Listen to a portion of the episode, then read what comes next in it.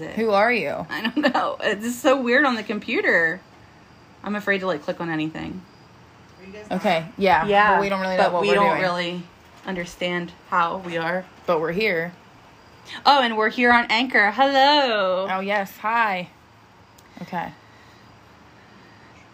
I really wish we knew. There's a comment. There's a comment, and we can't see that.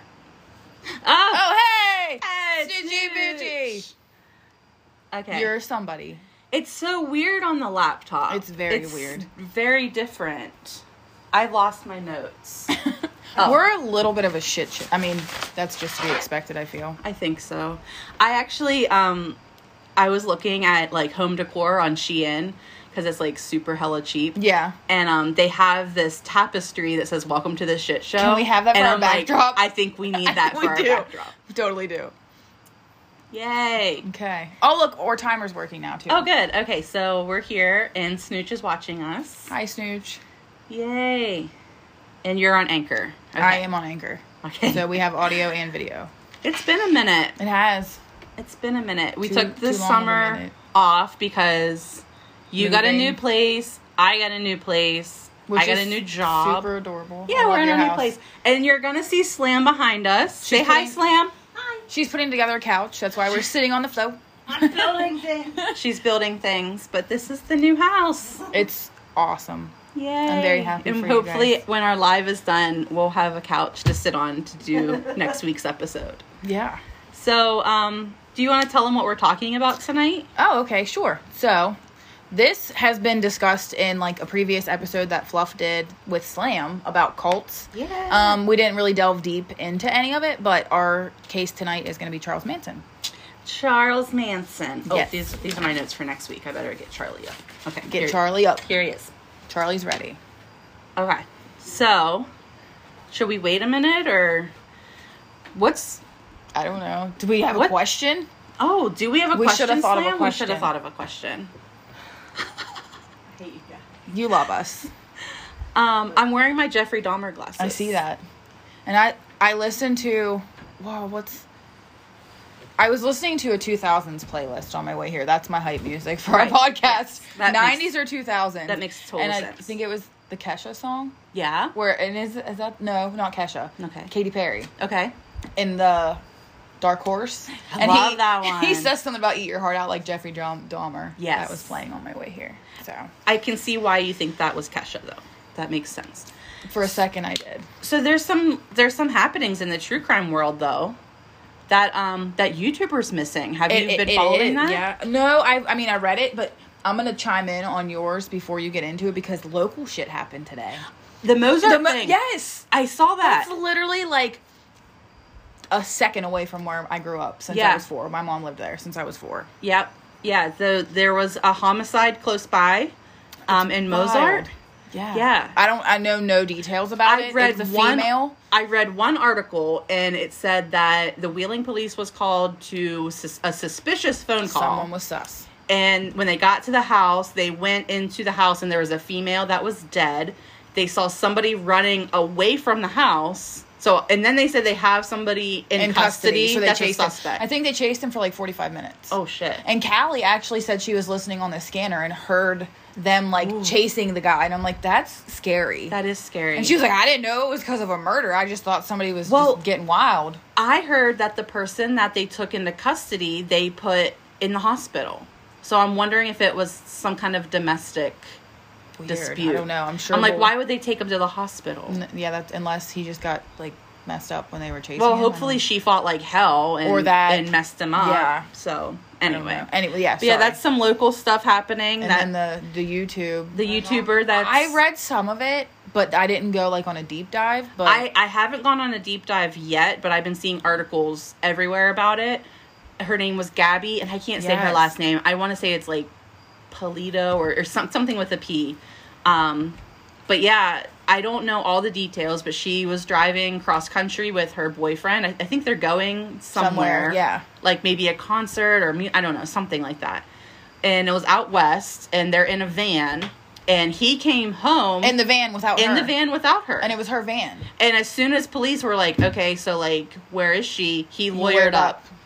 So I'm like, well, that's he did it. Something, yeah, something. Well, and then another article I read, or maybe it was a post or something, they were at a bar, and there was a couple at the bar that was murdered. Like that, and they were at the same bar with that. That's crazy. And like, okay, so like if he didn't do it though, why wouldn't you come home and be like, something happened?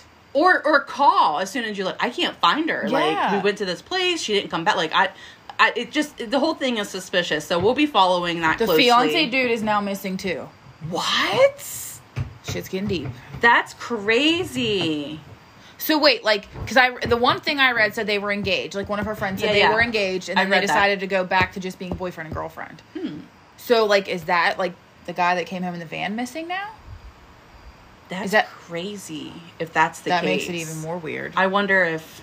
I don't know. I don't want to speculate. I don't either. And I don't know too much about it to, like, really do it. We'll maybe have to cover that after developments come out in the next couple months. Because something suspicious has happened. So, should we dive right in? Sure. Okay. I am reading from my laptop, so I'm going to probably not be actually fully, like, looking. So, sorry about that. I don't have this memorized because shit's wild.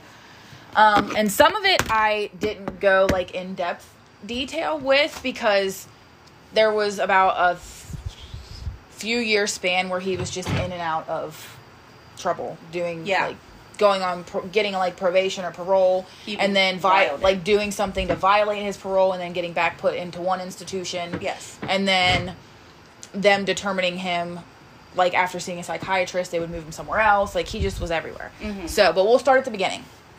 So, Charles Manson. He was born on November 12th, 1934 to 16-year-old alcoholic sex worker Kathleen Maddox. His biological father abandoned her before the baby was even born. And one of the articles I read, it said that he pretended to be, like, a soldier, and she thought he was, and that he was, like, leaving to go to war. Uh-huh. And she, like, realized he just was never coming back. Wow. That's messed up. And actually, when he was born, he didn't have a name at first. Yeah. Yeah, like, that's no name. Crazy. No Name Maddox was what he was called. But within weeks, he was called Charles Miles Manson. In August of 1934, shortly before Charles was born, his mother married William Eugene Manson, a laborer at a dry cleaning business. So that's where Charles got his last name from. Kathleen didn't seem like the best mother out there. No, not at all. She often went on drinking sprees with her brother Luther, leaving Charles with multiple different babysitters. Like, it didn't really seem that she cared what he was doing or who he was with. The marriage only lasted 3 years, and they divorced in 1937 after William alleged gross neglect of duty. Wait, so what year was Charles born? I'm sorry. 1934. That just seems like, I don't know. It's crazy. Seems like a long time very, ago. Very long time ago. And then he died in, what, 2017? Yeah. That wasn't even that. That wasn't that long ago. I mean, but that was like yesterday. But yeah. It seems like it. It does. In 1939, Kathleen and her brother were arrested for assault and robbery and sentenced to 5 to 10 years imprisonment. And I remember listening to a podcast, and I don't remember what it was, but, like, Kathleen would sometimes take him with her to a bar. Yeah. When he was a baby, and, like, trade him for beers. Yeah. Trade the baby for beers. Yeah. Mm-hmm. I mean, I took my kids to bars, but I never they just went. They didn't get traded for anything. Charles was then placed in the home of an aunt and uncle who actually lived in McMechen, West Virginia. Mm-hmm. Funny fact, I went to school with a girl named Brittany who dated a guy who lives in that house. He still lives there. His parents, it's a duplex. His parents live on the bottom, related to him, and he lives on the top. Our friend Nick is related to him. Yeah. Huh. Like, I've been in that house multiple times. That's crazy. I even put in my notes, I know the people who live in that house. Kathleen was released from prison in 1942, and Charles would later say that her first weeks home were some of the happiest times of his life. Aww. I know, but I don't really think it lasted very long, unfortunately. Yeah. They bounced around a lot, and this was one of the other things where I didn't want to, like, put... Because I would have been writing forever. Because they were, like, so many different places. They never had, like, a stable environment or upbringing, like, for him at all. So she got in trouble for, like, petty crimes, theft, and things where they were. But she always escaped being, like, convicted and imprisoned again somehow. Mm-hmm. Because there was one thing, I think it was a theft, and it said she was not actually convicted of it, but... and actually, whoa, Nelly, whoa. We at the bottom now. We were at, hold up, sorry. I scrolled a little too fast. Can't read that. A little aggressive. Can't read that quick. In an interview with Diane Sawyer in his later life, he said that when he was 9, he set his school on fire. So, clearly, we know he didn't have a very good upbringing anyways. Not saying that always makes these things happen, but at 9 years old, like, you're already on that, like, mentality that you want to set shit on fire. Yeah. Doesn't seem like a good setup for your life. Yeah. He would go on to get in trouble for small things like truancy and petty theft. In 1947, Charles was placed in the Gibbolt School for Boys in Indiana. It was a school for male delinquents run by Catholic priests. So the punishments and things that they did for, like, misbehaving were, like, really severe at that school. Like, ranging, like, severe beatings with wooden paddles. Sometimes they would use leather straps. Charles ran away on multiple occasions. He would sleep in the woods or under bridges, kind of just wherever he could find shelter. He even fled and returned to McMechen at one point, and he spent the Christmas there. Aww. Then his mother took him back. So see, this is, like, one of those cases where, like, yes, Charles Manson was a monster later in life, yeah, but, like, you feel bad for the child Charles Manson. Yes. You know? And there's so many cases, even on Morbid, they say it all the time, like, mm-hmm, they feel bad for them when they're children, yeah, but that doesn't justify anything, but, like, what yeah, they do when they grow up. Definitely not justifying anything but he did, but I do feel bad for the upbringing, because me too, nobody deserves that. No, not at all. And it's definitely, like, an interesting, like, nature versus nurture, like, were these people made into the monsters? Exactly. Or... were they always a monster? Like, it's just, like, a really interesting thing to think about. If their upbringing and, like, kind of, like, made them be the way that they were. Right. Yeah. He only lasted 10 months when she took him back before he ran away again. Oh. This time to Indianapolis, where he committed his first real crime, robbing a grocery store. At first, he only robbed places as a means for money to buy food and, like, mm-hmm, to find places to stay. And even at one point, he tried to, like, earn an honest living, getting a job delivering messages for Western Union. But it didn't last very long. He soon started supplementing his income through petty theft. So he always went back to it, even yeah, if he tried to get away from it. He was eventually caught in 1949, and the judge sent him to Boys Town, a juvenile facility in Omaha, Nebraska. After only 4 days, he and another student, Blackie Nielsen, somehow got a gun. Like, how do you just get a gun? Okay. And stole a car. They then used the gun to commit 2 armed robberies on their way to Nielsen's uncle's house, who was also known, and in the thing I read it said, a professional thief. So, like, he knew what he was doing. Well, he got away with a lot of shit. Mm-hmm. And he let them kind of, like, work under him. I don't know if that would be what you would like call apprentices? It. Apprentices? They were an thief apprentices. Was it like an internship? We'll let you know if you get a job in, like, 2 to 4 weeks. Yeah. The pair was eventually caught and sent to the Indiana Boys School. While at this school, other students allegedly raped and beat Manson with the encouragement from staff members. Which is just, like, so the sickest, saddest thing ever. That he didn't deserve to have happen right, to him as a child. As a child, yes. Manson ran away from this school 18 times before finally in 1951 he escaped with 2 other boys. They robbed gas stations to fund their travel attempts to California in cars that they had stolen. They were arrested in Utah, though, so they didn't make it there. He was sent yet again to another boys' school. This one was in Washington, D.C. On a psychiatric... Words are hard. Psychiatrist's recommendation, he was transferred to a minimum security institution in October of 1951. His aunt visited him and told the admins that he could come live with her and she would help him find work. So he had a parole hearing set for February to discuss, like, this matter. Mm-hmm. In January, he was caught raping a boy at knife point and then was transferred to the Federal Reformatory in Petersburg, Virginia. It says he committed multiple other serious sexual offenses, which resulted in him being transferred yet again, this time to a maximum security reformatory in Ohio. Good behavior led to an early release in 1954 to live with his aunt and uncle in McMechen. In January of 1955, Manson married a hospital waitress named Rosalie Jean Willis. Some of these names, that one wasn't hard, but later on, some of these names are, like, hard mm-hmm. to pronounce.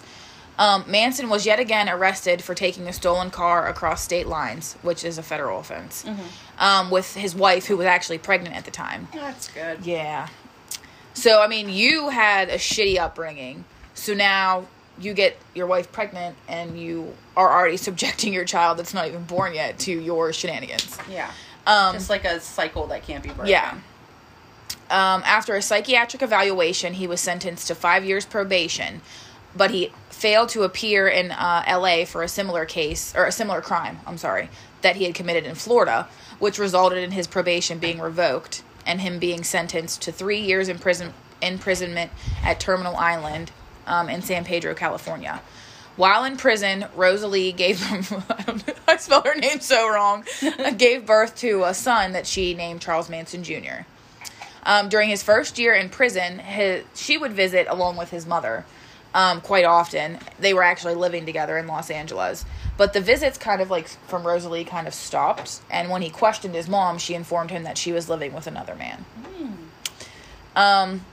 Here we go. Like, he gets so close to like not getting away with anything, but like getting out and then gets right back in trouble. Like 2 weeks before his scheduled parole hearing, he attempted to steal a car and escape. So he was given 5 years probation and his parole was denied. You almost have to think if he's like a self-saboteur. Yeah, like I feel like he maybe feels better when he is institutionalized or incarcerated. Like he doesn't know how to live on the outside. Exactly. And I mean, he's been in and out his whole life. Yeah. And so, I mean, that kind of becomes the only life you know how to live. And, like, when you're inside, like, you know, that's a set schedule. It is. You're getting meals. You know when to sleep. You know when to wake up. You know when to go to work. Like, on the outside, you're on your own. Like, nobody's telling you all of that stuff. No. So, a lot of people, like, can't adjust to that. So, maybe that was just something that he never handled well. No. I mean, obviously didn't handle well. Not at all. In 1958, Rosalie filed for divorce. Over the next 11 years, Charles was in and out of trouble for a multitude of different things, attempting to cash a forged U.S. Treasury check that he then said he found in a mailbox, taking a sex worker that he actually coerced into marrying him and another woman to Mexico for the purposes of prostitution.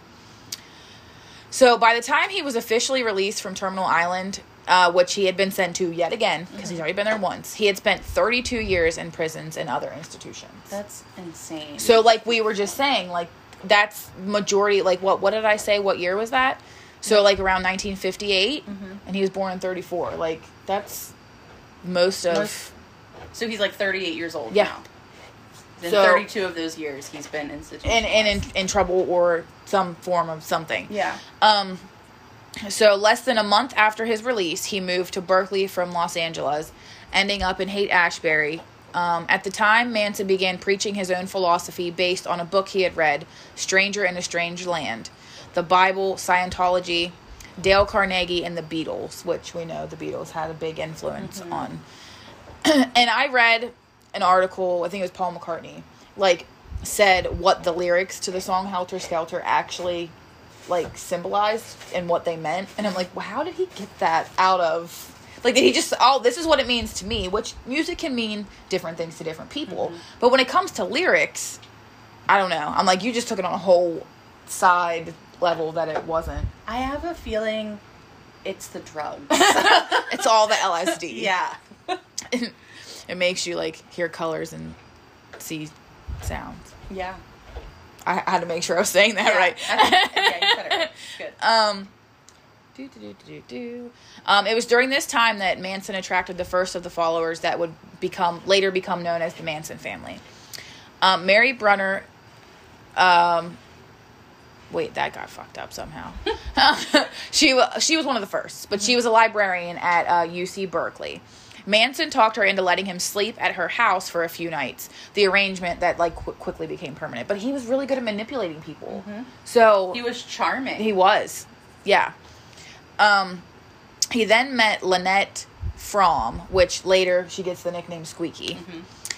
She was a runaway teen, and he convinced her to live with him and Brunner. He would target individuals that he could easily manipulate.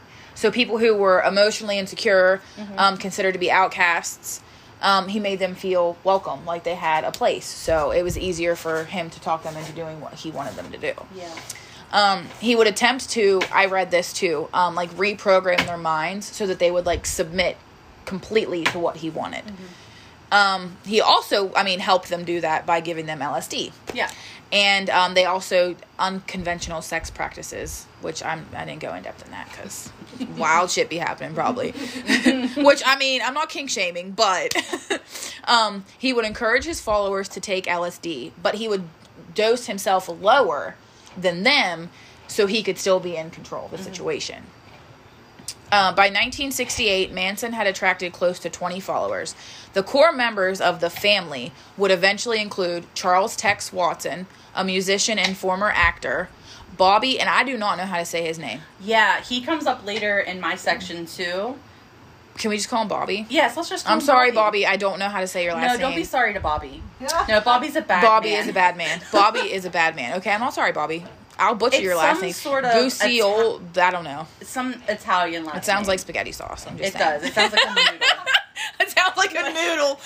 Okay, we're just calling him. No, I'm kidding. We're not going to call him noodle. Okay, he was a former musician and porn actor. Mary Brunner, which we said was a librarian. Mm-hmm. Susan Atkins, Linda Kasabian. Mm-hmm. I was sounding it out. Patricia Krenwinkel and Leslie Van Houten.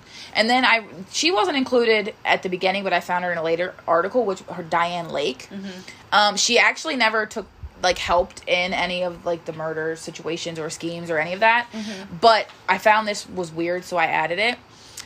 She did later become a major witness though during Manson's prosecution. She was only 14 at the time. Oh my goodness.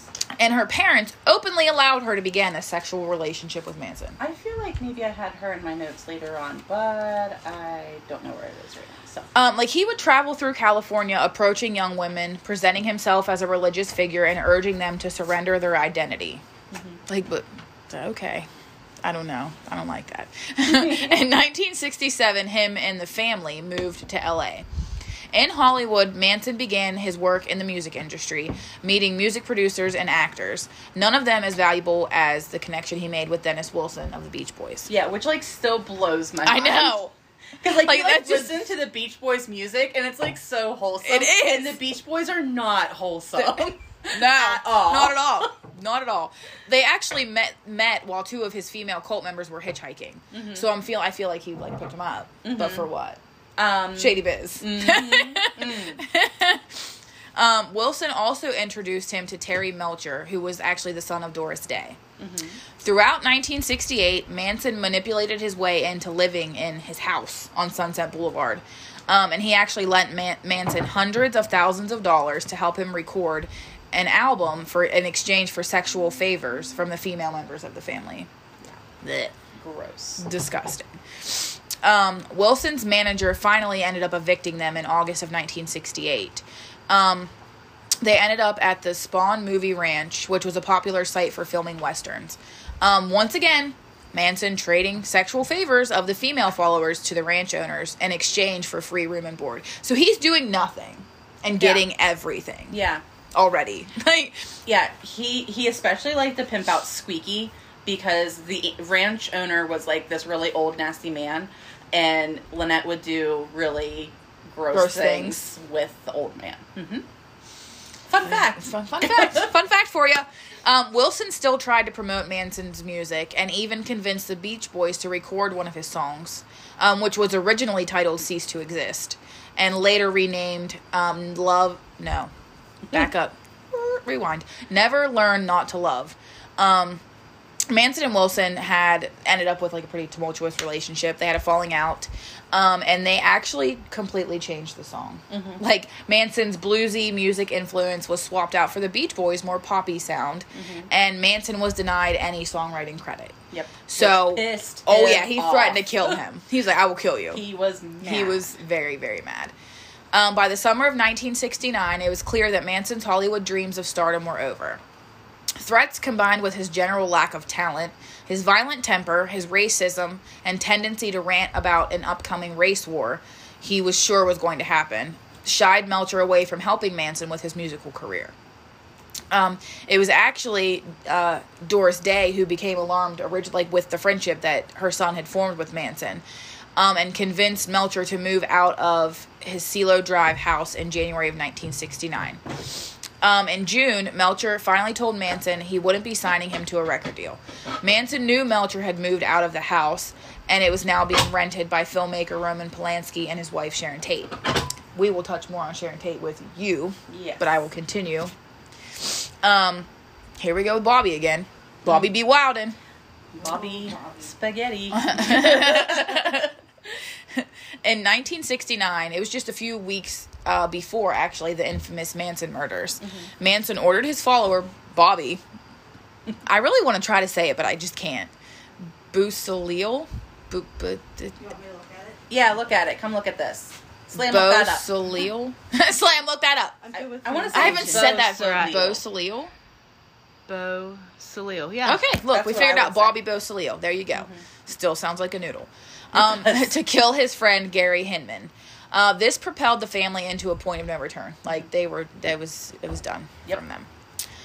Gary Hinman was a 34-year-old talented musician who friends say was a kind-hearted man who had sort of like an open door policy with his friends. Like, you can come stay when, like, if they had nowhere else to go, he wouldn't give them a time limit on how long they could be there. Like, you're here till you find something better, mm-hmm. which to me it seems like a good friend. Yeah. As long as they don't overstay their welcome. Like, yeah. I'm sure that got to a point where he's like, yeah, you gotta go. Yeah. He played at the Carnegie Hall, and that is actually where he befriended Manson. His friends say he just got in with the wrong crowd, and ultimately it was his undoing as well. Mm-hmm. They actually lived at the Topanga Canyon home during the summer while Manson established more of his cult following. From the ranch, Manson preached his vision of the future known as Helter Skelter. I'm going to make sure this is still recording. Yeah, we're good. Yeah. Manson interpreted the lyrics to the Beatles song titled Helter Skelter from the 1968 White Album as, like, a sign for him to start a race war. Or that it was going to happen. Right. And to be prepared for it. Manson believed the tensions between the blacks and whites in the 60s would erupt into a race war that would end in the death of nearly all the white population. Manson and his followers would climb in a secret hole. I always want, like, a hidey hole. Yeah, a hidey hole. To an underground city. Upon the war's end, the group would emerge and be victorious over the blacks.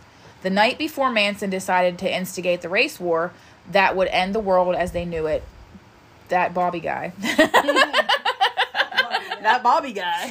Allegedly purchased 1,000 tabs of mescaline from Hinman, Gary Hinman.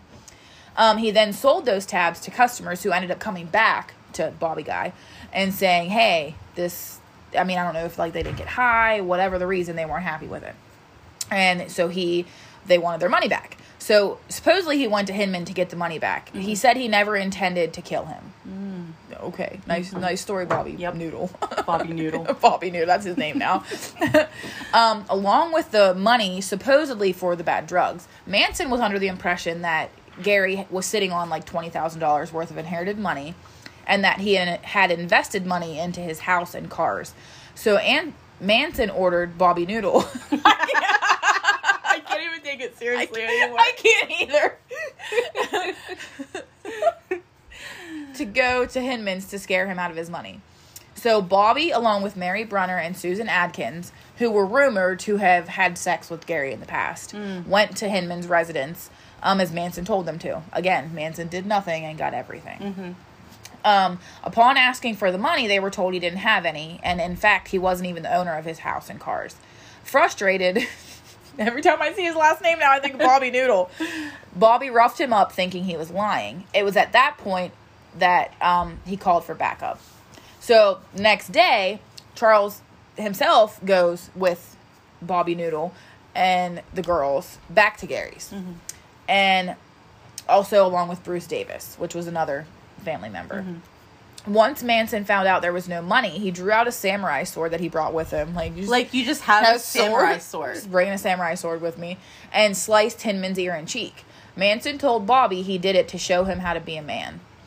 Manson and Davis then left in one of Hinman's cars. They just fucking jacked his car. But how'd they get there? Oh, they all went together. That's right. But he left them. He left the girls mm-hmm. and Bobby there. And, oh wait, page down. I guess they said that they did the best they could to, like, clean him up, even using dental floss to stitch up his wounds.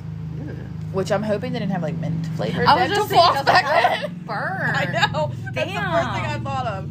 Like, pour some shit in your... Yeah, no, thank you. Hello, motorcycle. That was probably loud. Yeah, sorry. Hinman kept insisting he didn't believe in violence and just wanted everyone to leave his home. Like, I don't have anything you want. I don't have the money. Like, just leave. Even though Hinman's wounds were under control, Bobby continued to get agitated, believing that there was no way out from here. He said he didn't know what to do. So after agonizing over what to do and, like, speaking to Manson multiple times, like, he knew if he took him to the ER that he was probably going to get in trouble. Mm-hmm. So he didn't. The only thing he thought to do was kill Gary. Political piggy was written in Hinman's blood across the wall in an attempt to convince cops that the Black Panthers had been involved and instigate that, you know, Manson's impending race war. Right. According to San Diego Union Tribune, Hinman was tortured for several days before ultimately being stabbed to death. Damn, I didn't know all that. I didn't know he was, like, tortured. Yeah. And all Bobby admitted to was stabbing Hinman in the chest 2 times, only after pleading not guilty. But how? Like, you just... You said I just stabbed him twice, but I'm not guilty. Didn't want to kill him. So that was my half, and I hinted on you know the Tate murders, but Fluff is going to tell you more about that. Yes. Okay. So the beginning of my notes, I have a little bit of kind of what you said about Helter Skelter and things. So the family developed into a doomsday cult, which Slam and I talked a little bit about on our cult episode about. You know, they have this, their whole, like, running thing is, like, the apocalypse is coming, and, like, that's how they scare people, like, into following them or committing heinous acts. Yeah. So Manson was convinced that there would be an apocalyptic race war between America's Black population and the white population. He feared Black people would rise up and murder all the white people but the Manson family. They're exempt from it. I don't know why they would think they are exempt from it, but I don't know. This whole thing is just, like, batshit crazy. Is. So, he called this doomsday scenario Helter Skelter after the song on the Beatles' White Album. He became obsessed with the album, believing that the Beatles were sending secret messages to him through the lyrics. That's which just fucking bananas. I'm sure they're not my guy. Like, they're not doing that. They're not doing that. No. So while the race war would be raging on, Manson and his family would survive in the desert and come into the end of the war to save the city of Los Angeles. And, like, what? Manson would just be God, essentially? Yeah. Manson believed his family couldn't survive on their own, so they needed him to rise up and be their leader, and so that they could survive to the end of the race war, where Manson would rise up and be the leader of L.A., and all would be nirvana. That's a direct quote. That's insane. That is, yeah, crazy. Extremely insane. And, like, I get that you did drugs and, like, a lot, but that is just your brain's fucked up. Like, drugs didn't do that. It fueled it. It's just amazing. But it didn't. That he convinced other people that this was what's gonna happen. This is fact. This is what's gonna happen. That's insane. Because if you told me that, I'd be like. But again, like, I mean, I'm not under the influence of drugs. That's true. So, I mean, I've never done LSD, so. Yeah. Don't plan on that. Don't want to. No. But it's just crazy to me that he could have that much influence and power over other people, yeah. So now we'll talk about the Sharon Tate murders, which is really sad. So, and this kind of gets gnarly. So, trigger warning, murder, pregnancy, baby loss, things like that. So super sad shit. Trigger. So on August 9th, 1969, an 8 months pregnant Sharon Tate had some friends over to her house on Cielo Drive, where Melcher used to live. Yeah. Which is crazy to me because he knew Melcher didn't live there anymore. So, like, these murders... And it was even in my notes, too. Like, he knew. Yeah, these murders were just completely senseless. Yeah. Like... Why? It makes me so angry. So... Sharon Tate had some friends over to the house on Cielo Drive where she and her husband, Roman Polanski, lived together. Polanski was away in another country, so Sharon was spending the night with her friends, Abigail Folger. And I'm so sorry, I don't know how to pronounce this German name, Wojciech Frawowski, and Jay Sebring. So in the late hours, when the house was asleep and under the directions of Charles Manson, Tex Watson, Susan Atkins, Linda Kasabian, and Patricia Krenwinkel entered the Tate residence, which, like you said, formerly the Melcher residence, and was ordered to destroy everyone in it as gruesome as they could. What the fuck? Again, air bunnies. That's a direct quote. Did you call them air bunnies? Air bunnies. I've never heard that. That's adorable. Air bunnies. Air bunnies. So before they entered the house, they ran across Stephen Parent, who was visiting the caretaker of the property to buy a radio. Parent was leaving the property. Like, this pisses me off so much, too. He was leaving. It had nothing to do with nothing. He was leaving in his vehicle. Just let him leave. He was stopped by Tex, who swung a knife at him and then shot him 4 times in the chest and abdomen. For what? Why? For what? It just... for nothing. For nothing, yeah. The group then gained entrance to the house by cutting a screen off of a window. Atkins and Krenwinkel were led in through the front door by Tex and Kasabian and were told to go to the end of the driveway to keep watch. Tex encountered a sleeping Frawowski, who he woke up by kicking in the head, which... Again, why? Rude. Yeah, rude as fuck. That's rude as fuck. You already knew you were going to kill him. You could have at least woken him up nicely. I guess, yeah. I mean, I don't know, because I've never gone to somebody's house to murder them. How you would wake them up. I don't either. Like, excuse me. Can you wake up? Wakey, wakey. There's some plans. We're going to do some murdering. Oh. Ooh, why did I do, like, wicked, wicked? That's what I was going wicked. That's even, like, more frightening, though, like, to do it nice. So, I guess I don't know how to do it. Maybe. So, he kicked him in the head to wake him up. Frawowski asked him who he was and what he was doing there, and Tex responded, air bunnies, I'm the devil, and I'm here to do the devil's business. Which is, like, condescend. Like, it's a contradiction, because, like, are you the devil, or are you doing the devil's business? Yeah. I don't know. I never said these people were smart. So they're not. They're not smart. You're doing a really good job on the couch, by the way. Yeah, that couch is looking nice. So Atkins found the other occupants of the house, and Tex tied Sharon Tate and Jay Sebring together by their necks with a rope, and then slung the rope from the ceiling beams. Oh my gosh! Yeah, this gets gnarly. Just trigger warnings. When Sebring told him not to be so rough with Sharon because she's pregnant, Tex shot him and stabbed him 7 times. Wow. That's a little too much. I know. It's the whole thing is too overkill. Much. Yeah. It's just overkill. And it's pointless. I mean, all murder is senseless and pointless. It is. But this was, like, literally, like, these people were just in the wrong house at the wrong time. But he knew that. He knew the person that he was really pissed at wasn't even in the house. And it makes me so angry. Because Sharon was beautiful. She was. And she was 8 months pregnant. I mean, at that point, you have your nursery set up, and you're waiting for baby, and, like, you have names picked out. Like, it breaks my fucking heart. Yeah, that's terrible. So, Frawowski and Folger fought like hell for their lives, which, way to fucking go. Yeah, good for them. Folger was taken to a nearby bedroom. She fled and was chased by Krenwinkel.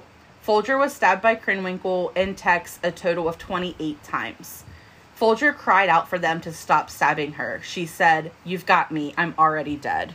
Ugh. Which is heartbreaking. That is 28 times. 28 times. For what? Frawowski was bound with a towel and managed to free himself. He and Atkins got into a fist fight, which I really hope Frawowski got some, like, really good hits on Tex. Me too. Like, I really hope he fucked his face up. He deserved every single bit of it. Yes. Resulting with Atkins stabbing him in the legs, which is just dirty. That's just dirty. Yeah. Frawowski continued to flee, but Tex pistol-whipped him multiple times in the head, shot him, and then stabbed him multiple times. He pistol-whipped him. Not that... I always feel weird saying... They're doing too much. Yeah. No, it's not that they should be doing anything at all, but, like, that's too much. It's overkill. It was totally unnecessary. He pistol-whipped him so hard that the grip of the gun broke off. Can you imagine getting hit that hard? Yeah. How much force that would take. And, like, you have to have some anger behind that to... But, like, why? Who are you mad at? You don't even know these people. They're just, like, hopped up on drugs. Like, it's just the drugs. Which is just... Drugs are bad, okay? Drugs are bad, kids. Don't do drugs. So, Sharon begged for the life of her unborn child. God, this breaks... I can't. I know. This is, like... This is trigger. She told them to just take her hostage and let her live the next few weeks in order to give birth, and then they could kill her. I can't even imagine being in that position to, like, argue that with somebody. That's just... It's heartbreaking. Unfortunately, they didn't listen. And hold on. My notes are all fucked up, which is probably good. Okay. So it was unclear if Sharon was killed by Atkins or by Tex, but she was stabbed 16 times.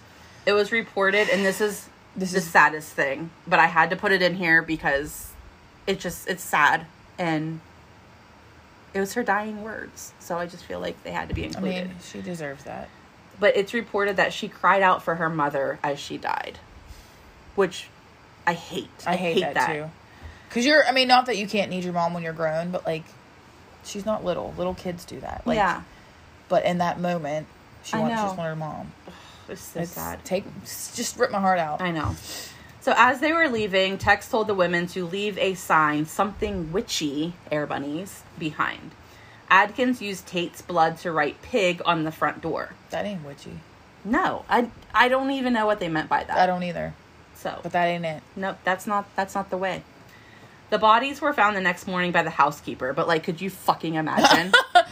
Could you even imagine? She wasn't a housekeeper for very long after that. Not for work. I'd be resigned. Like, I should have called off today. Yeah.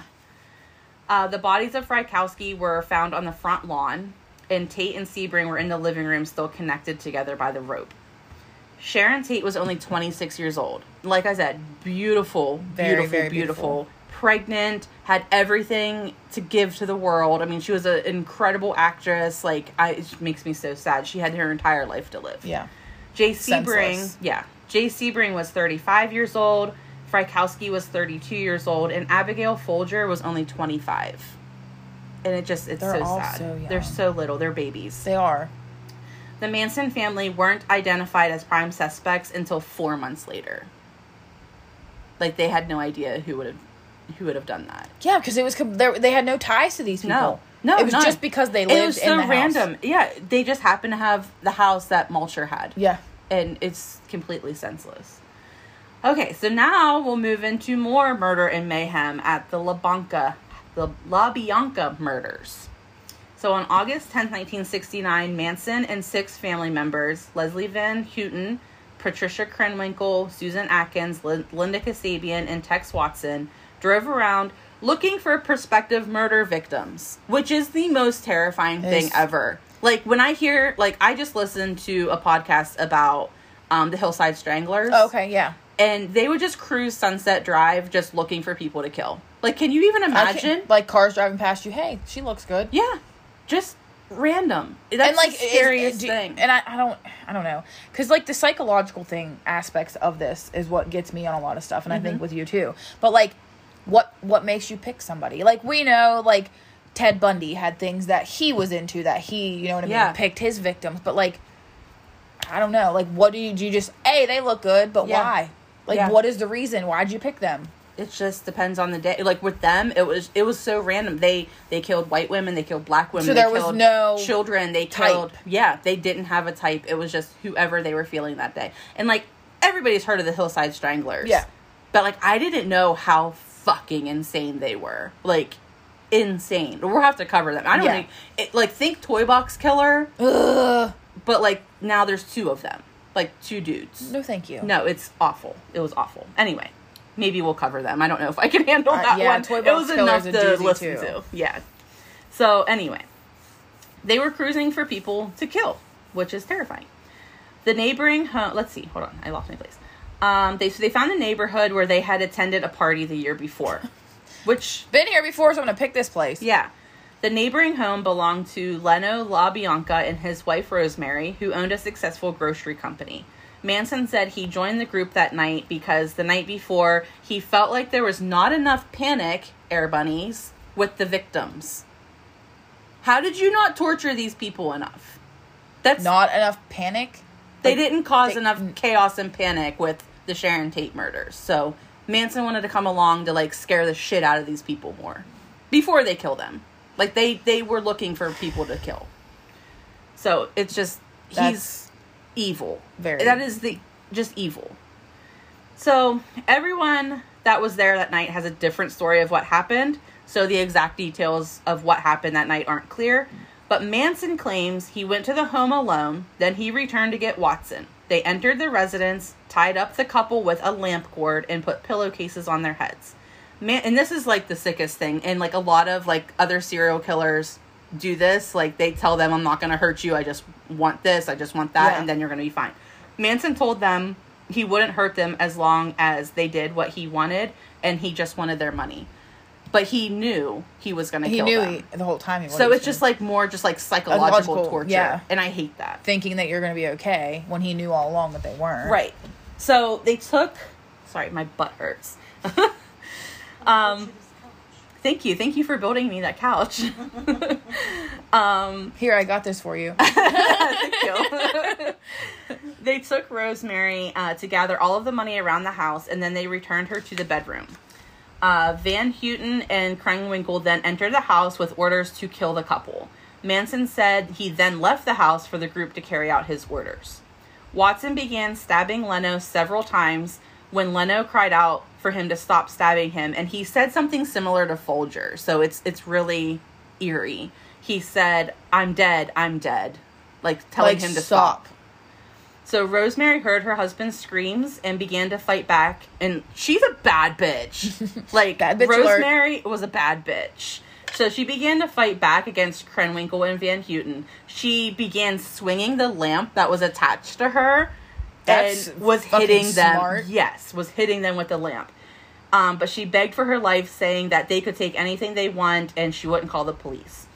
Van Houten testified at trial that the more Rosemary said police, the more it made her panic because drugs. Yeah. So she held Rosemary down and Krenwinkel stabbed her in the neck, but the knife bent. Like, can you imagine? Shit. Can you even fucking imagine? So Watson came in to help and he let the girls use his knife because he's a gentleman like that. Like, here, girls, take my knife. Here, girls, you can use this one. No, fuck that. Fuck him. He's a fucking piece of shit. F-word? Sorry, I hate this. I hate everything about this. All the things. All the things is awful. Rosemary was stabbed 41 times. For what? For what? I know. It's awful. And I'm not, like, saying, hey, go kill someone this way, but I feel like if you pick the right spot, like, once is enough. Yeah. Like, you don't need to do it 41 times. 40 more times. Overkill. Krenwinkel then carved war into Leno's stomach and left a carving fork sticking out from his stomach and let the knife stay in his throat. Leno was stabbed 26 times. Jeez. In the living room, they wrote Death to Pigs and Rise. On the refrigerator, they misspelled. This is how stupid these people are. They misspelled Helter Skelter. Like, that's your tagline. Like, that's your thing. That's your jam, and you don't even know how to spell it. They, like, spelled it like Helter Skelter. It was something stupid, and, like, the police are like, what the fuck is that? What's that even supposed to say? What's that mean? All right, so now we're going to the investigations. Initially, after the Tate murders, the caretaker, William Garretson, was suspected because he was the only one alive at the scene when the police arrived. Where were you, homeboy? Dude, man, only wanted to sell a radio. Like, that's the only thing he wanted to do that night. So I feel bad for him. That's it. But at least he lived, I guess. So, but he was released after he passed a polygraph. But here's the fun fact about our friends at the LAPD. Oh, God. Because we love the LAPD. They're fantastic. They're great. The best. They were insistent that the Tate murder was the result of a drug transaction. Like, gone wrong. I'm just going to leave that there. Please don't ever let me die in L.A. I'm just... Don't go to L.A. and die. Don't do that. No. So because of the lack of communication between the sheriff's department and the police department, each of the murder investigations led to separate dead ends. So they each went down their own rabbit hole and got nowhere. Yeah. They didn't find Wonderland. No, they did not. If it was not for the continued criminal activity of the Manson family, they might not have been solved. They probably wouldn't have even gotten caught. Yeah. which is scary. That's super scary. So it was just like, thank God they were such fucking idiots. So that they did get caught. So that they could get caught. Yeah. How are we doing on time? I'm going to stop. Okay. It. Right. Hey, we're back. Okay, so if it not had been for the continued criminal activity, they would not have gotten caught. The Manson family had gone to Death Valley to start digging their hidey hole. Oh, here comes the hidey hole. Don't you think they should have dug the hidey hole first? Yeah, that's like their whole thing. Like I would have made sure my hidey hole was safe. Like, before you initiate the race war? Yeah, you would think. Yeah, before I like get shit going, I want to know I got somewhere to go. Right. No, they're not that smart. No, clearly. No. So they started to dig their post-apocalyptic hole in the ground where they would wait out the race war. That was in my I don't know notes. Why that was so funny. Post-apocalyptic hole in the ground. TM, trademark. So they were certain they had just started the race war. So they're like, okay, we got to go dig this hole. They like it's something that can just be done that fast. Yeah, like, oh, we're safe now. Like, how big of a hole is it? Like, they have to hide their entire family in this fucking hole. It can't possibly take that long, right? Oh, I don't know. I fucking hate the Manson family. Oh, okay. So they burned machinery belonging to the Death Valley National Monument because they continue to be pieces of shit. This burning led to the raiding of Death Valley ranches by police authorities because they're stupid. Because they're dumb. Yeah. They found multiple stolen vehicles on the property and made multiple arrests. How do we say his name? Bobby Bobby Noodle. His girlfriend, Kitty, was arrested. Her name would be Kitty. Yeah, her name is Kitty. Yeah, it's Kitty. With the Manson family at the ranch. So she started telling police about Manson wanting a bodyguard to protect himself from a motorcycle gang, and also informed detectives that Atkins was involved with the Hinman murder that her boyfriend was arrested for. Bobby, which he did. Bobby fucking Noodle. Bobby Noodle. Stabbed him. Yeah. And so, yeah. Susan Atkins goes to jail, and she starts bragging to her bunkmates about all the details of the Tate murder, and admitted to be involved in the Hinman murder. Big dumb. These confessions are what alerted and jump-started the investigation into the Manson family for the murders that took place at the Sharon Tate house, and would later connect them to the LaBianca murders as well. Well, I'm glad they're dumb. Yeah. So I'm glad Susan Atkins sang like a bird in prison. So after a collection of physical evidence from the crime scene, I wrote text instead of text. Sorry. Dude, like, half the words in mine were misspelled. So they collected DNA and shit from Tex and Krenwinkel. They found the unique .22 caliber high standard revolver with the broken grip that was found on the property near the Tate residence. They found like the revolver part at the ranch, and they're like, "Whoa, shit. Well, here we matches. Go. Puzzle piece fits right." So Watson, Kasabian, and Krenwinkel were all arrested for the Tate and LaBianca murders. Warrants were not issued for Atkins or Manchin because they were already in custody because they're fucking garbage human beings and can't stay out of trouble. Trash humans. So, the trial. The trial began on June 15th, 1970 against Manson, Watkins, Atkins, and Krenwinkel. They were being charged with 7 counts of murder and 1 count of conspiracy. Van Houten was charged with 2 counts of murder and 1 count of conspiracy, and Kasabian, in exchange for immunity, which I hate. I hate that. I hate when they do that. I hate it. I mean, I get they need it, but like, but I hate it. I hate it. So, in exchange for immunity, testified for the prosecution to explain the events that occurred during each crime. Because I think Kasabian, I don't know that she really did it. Not that it.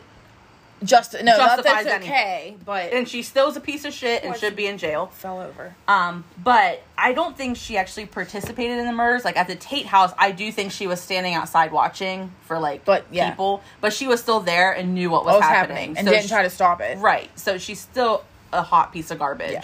But I think at the LaBianca murders, and I read this in another article, I just didn't put it in my notes, that she was there and, like, they made her stab... Rosemary LaBianca. Yeah. And, like, she's like, but I didn't stab her to kill her. I just, like, stabbed her a little bit in the legs. Like, that's where stabbing. But I'm like, you still stabbed a fucking human being. Yes. I don't care if it was with a fork. So, anyway, if anyone was to get immunity, I guess that's, I mean, at least it wasn't Manson or Tex or, like, somebody that was, like, highly involved. Yeah. And that sounds horrible to say because I don't think any of these pieces of garbage should have gotten immunity. No, I don't either, but at least it was... But at least they have the events of that night and whatever, so... Manson was permitted to act as his own attorney, which I would have loved to see. I would have loved to see that. Seems smart. Great idea they had there. However, after several violations of misconduct, surprise, no surprise... way. That permission was withdrawn. So then he decided to carve a fucking A in his forehead in objection to the withdrawn permission. But why? But why? What purpose does that serve, my guy? Yeah. So Manson family members were acting out on the outside. They be wildin' against the prosecution. Oh, yeah, they definitely witnesses. Were wildin'. So, for example, Barbara Hoyt... who was going to testify for the prosecution, was lured to Hawaii by a family member and given lethal doses of LSD. She was able to reach the hospital in time, though, before the drugs could kill her. That is insane. Yes. Another witness that was threatened was Paul Watkins. He was severely burned in a suspicious fire in his van. That's it? Like... He was supposed to testify for the prosecution. But, like, they just called... This was a suspicious fire. Yeah. This fire is suspicious in this van. So the trial was a lively one, with many disturbances and outbursts made by Manson. Oh, gosh. One more notable one was when Manson and the judge got into an argument. And Manson lunged forward. Can I get a time machine? Can we just go back? I just want to watch it. Manson lunged at the judge and screamed, "Someone should cut your head off." In response to him doing that to the judge, the Manson women began chanting in Latin. Can you even fucking imagine? First of all, how do you know Latin? Y'all are dumb as fuck. They can't even spell Helter Skelter. They can't even spell Helter Skelter. You can speak Latin? So once the prosecution finished their case, it was the defense's turn. But like, surprisingly, the defense just rested their case. What else can you do? Nah. They did it. Nah. Like, I ain't got nothing to say. So the Manson women began to protest, saying that they wanted to testify, and all of the attorneys were called into the judge's chamber. The defense was strongly opposed to having the women testify because they're fucking insane. Yeah.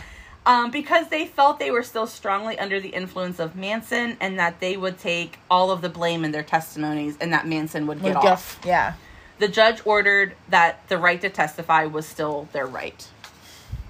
So, when Atkins took the stand, her attorney refused to question her. He was just like, no, I'm not going to do it. I have nothing to ask her. So Manson took the stand the next day, and he testified for over an hour. And what I would pay to see that. Yeah, like what? Craziness. What did you say for an hour? The jury took a week to deliberate, which I thought was kind of surprising. That's a long time. But they came to a verdict, and they were all found guilty for all of the charges and were all sentenced to death. With the ruling of the Supreme Court in 1972, though, all the death sentences were commuted to life imprisonments because California does not have the death penalty. Dumb. So, here's some aftermath. Manson died in prison in 2017 from cardiac arrest. He was 83 years old. Why do people like that live so long? It pisses me off that he was 83 because Sharon Tate was only 26. So, it makes me super angry. How old would her kid have been? You know what I mean? Right, right. Susan Atkins died in 2009 while serving her sentence. She was 61. So, not as long. So, that's good. Patricia Krenwinkel is currently serving her life sentence at the California Institution for Women in Corona, California. She has been denied parole 14 times. I would quit asking at that point. Yeah. But she has another parole hearing next year in 2022. So, I'm sure she'll get denied again. Leslie Van Houten has been denied parole 22 times. Y'all are so dumb. Yeah. Like, the latest time she was denied was last July in 2020. She's 71 years old and is being housed at California Institute of Women. Which, that's strange that they're in the same place. That is weird. I would think they would separate them. Charles Tex Watson is currently serving his life sentence at the Richard J. Donovan Correctional Facility in San Diego. He's been denied parole 17 times. Bobby Noodle began serving his 30-year-plus sentence in 1970. He is housed at the California Medical Facility in Vacaville, California. Linda Kasabian was granted immunity, for being the key witness to the prosecution, and she left California after the trial. I mean, I would have too, but she should have been in jail. Yeah, so. She should have been. The Tate residence has since been demolished and a new mansion built in its place. And fun fact, the current owner has been on an episode of Ghost Adventures claiming that his new house is haunted by the ghost of Sharon Tate, which would be a really interesting paranormal for us to do. For sure. The LaBianca house is still a private residence, and it was on the market last in 2019. And a little fun fact about another notable family member, Lynette Squeaky Fromm, who was arrested in 1975 for attempting to assassinate President Ford. It's like, what? Fucking insane. For why? She just... That's just what she wanted to do today. Yeah. She was granted parole in 2008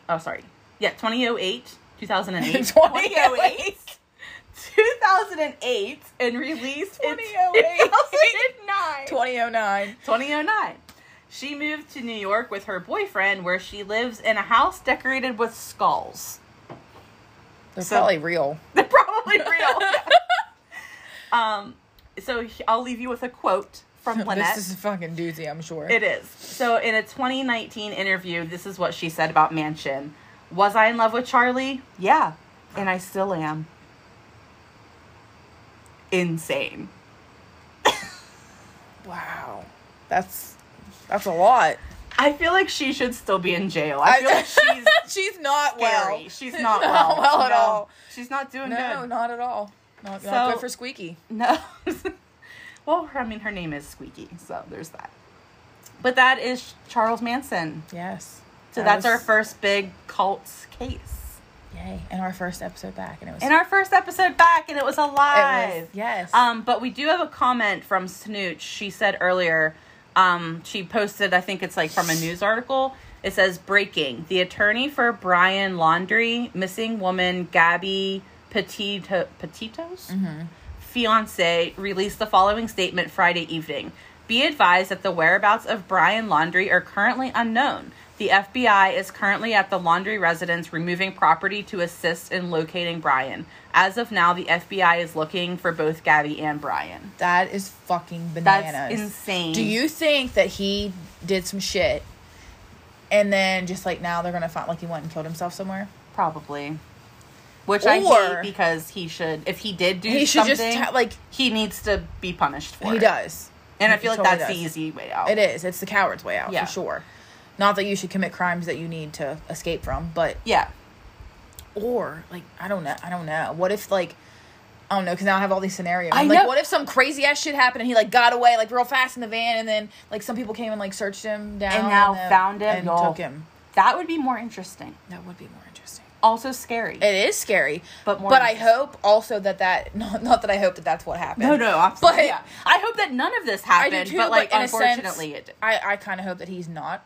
guilty, and that he didn't do anything to her. Yeah. And that there's something else that we don't know yet. Or like some sort of, I mean, at this point, I don't know that there's a logical explanation for when a woman disappears. So I don't know. We'll see what unfolds, I guess. Yeah.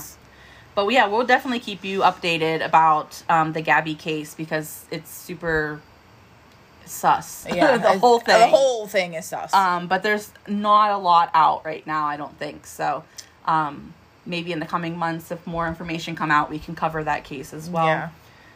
But I don't have any other true crime things that I've... I mean, we put up... The last episode we put up back in July was just an update on the Kristen Smart case. And I think that trial or something happened last month, so I haven't gotten any updates. So I don't know if anything happened or not. But we'll keep you updated on that.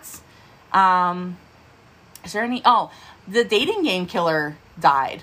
Oh, you told me that. You texted me that. Yeah, it was like back in July. But like, yeah, this summer he died. So. Was he old too? He was like in his 70s, yeah. Oh, fuck. Yeah, I really hate it. Me too. There's something wrong.